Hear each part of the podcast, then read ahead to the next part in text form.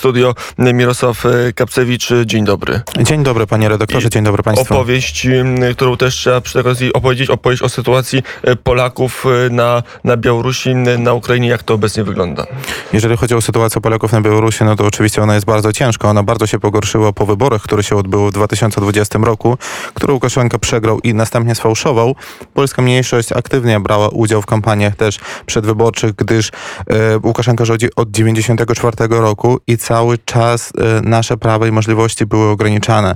E, do dzisiaj na 400 tysięcy osób mamy jedynie dwie polskie szkoły e, i te polskie szkoły były też cały czas jakby rusyfikowane przez Aleksandra Łukaszenkę. Została przyjęta odpowiednia uchwała przez parlament białoruski.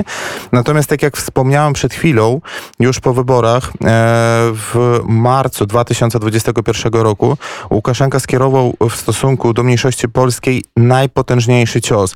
Najpierw została aresztowana pani Anna Paniszewa, e, działaczka polska z Brześcia, a następnie zostali aresztowani liderzy e, polskiej mniejszości na Białorusi, Angelika Borys i Andrzej Paczobut. I oni do dzisiaj się znajdują w więzieniu. Już ponad 300 dni przebywają w więzieniu.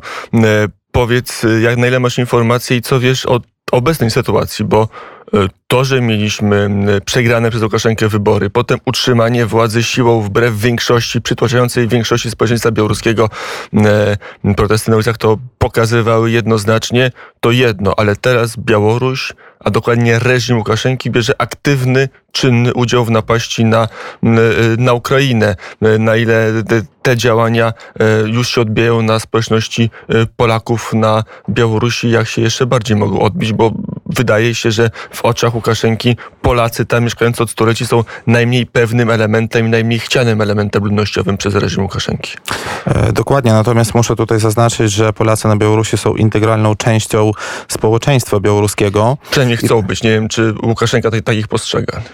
E, tak, Łukaszenka w taki sposób e, Polaków może postrzegać, natomiast on postrzega w taki sposób jedynie Polaków, którzy mu służą.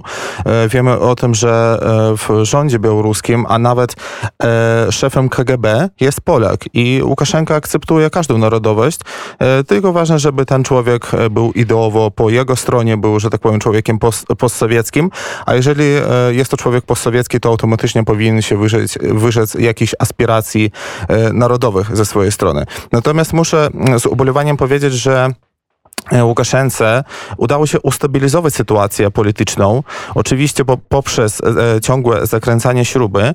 Jeżeli e, jesienią 2020 roku widzieliśmy masowe, pokojowe protesty, podkreślę pokojowe, e, to później e, po prostu milicja działała w sposób brutalny, wyłapywała najbardziej aktywne osoby, a już w 2021 roku większość z nich zaczęła trafić do więzienia. E, kolejna część wyjeżdżała do Polski, do Ukrainy, do innych państw, e, gdyż no, każda osoba szukała tak naprawdę ratunku. Tak? W tej chwili wydaje mi się, że ta skala represji jest największa. I e, jeżeli wczoraj e, swój protest, swój sprzeciw wyrazili niektórzy obywatele Kazachstanu, którzy wyszli pod e, ambasadę e, rosyjską w Kazachstanie, to ja nie mogę czegoś takiego wyobrazić na Białorusi, gdyż nawet za komentarze, na przykład na Instagramie, albo na Facebooku, albo w innych sieciach społecznościowych, od razu do domu wchodzi KGB. Więc ten poziom represji jest największy, a jeżeli odnosić się do słów pana odnośnie tego, że odbywa się teraz agresja rosyjska na Ukrainie i jaki udział w tym jest Białorusi, to tutaj muszę zaznaczyć, że no Aleksandr Łukaszenka jest hipokrytą, gdyż od 94 roku, od momentu, kiedy rządził Białorusią, zawsze podkreślał to, że dzięki niemu na Białorusi jest spokój i stabilność, a Białor Białorusini to jest naród pokojowy i nigdy nie brał udziału w żadnej wojnie, nikogo nie atakował. tragiczną kartą II wojny światowej, bo o tym czasami w Polsce zapominamy, że Białorusini byli tak samo, może i bardziej niż Polacy doświadczeni i zbrodniami niemieckimi i także przecież działaniami NKWD swego czasu, więc tam trauma wojenna jest olbrzymia. E, teraz za sprawą Łukaszenki wojna może nie zawitała na Białoruś, ale e, z Białorusi jest eksportowana na Ukrainę. Na chwilę obecną nie zawitała na Białoruś, natomiast tak jak pan e, przed chwilą wspomniał, jest eksportowana na Ukrainę. Na razie jest eksportowana w taki sposób, że Białorusini po prostu przypuszczają przez swoją granicę czołgi i czołgi rosyjskie żołnierze żołnierzy rosyjskich. E, Natomiast jeszcze wczoraj Łukaszenka na pewnej naradzie powiedział, że i tu sam sobie zaprzeczył, powiedział o tym, że Białoruś i białoruscy żołnierze nie będą brać udziału w interwencji, ale jeżeli będzie taka potrzeba, a Ro- Rosja jest naszym głównym sojusznikiem, to Białoruś weźmie udział w interwencji. Też muszę powiedzieć o mm, zdarzeniu, które miało miejsce wczoraj i o tym informowało Ministerstwo Obrony Ukrainy. Z terytorium Białorusi e, zostały wystrzelone cztery pociski balistyczne. I to świadczy nie tylko o tym, że my przypuszczamy, Białoruś przypuszcza e, rosyjskich żołnierzy, natomiast już e, po prostu strzelamy w stronę ukraińską. Więc sytuacja jest coraz bardziej napięta i też muszę powiedzieć o doniesieniach moich znajomych. No, na Białorusi do dzisiaj jest pobór. Wzywają e, młodych ludzi, młodych mężczyzn w wieku 18-19 lat do wojska i są takie informacje, że są oni kierowani na granicę białorusko-ukraińską.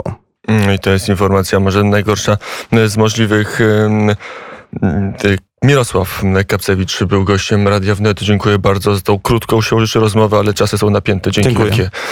Jest tego godzina będzie ósmej. Czeka gdzieś tam w przestworzach telefonicznych pan doktor mm, em, Wojciech Szewko. W Salniku e, czeka minister Piotr Naimski, ale przede wszystkim czeka serwis informacyjny. Mm, Ignacy Bojaryn jest w studio. Czasa na świeższe wiadomości, a zaraz potem e, kolejni goście w studio Radia Wnet.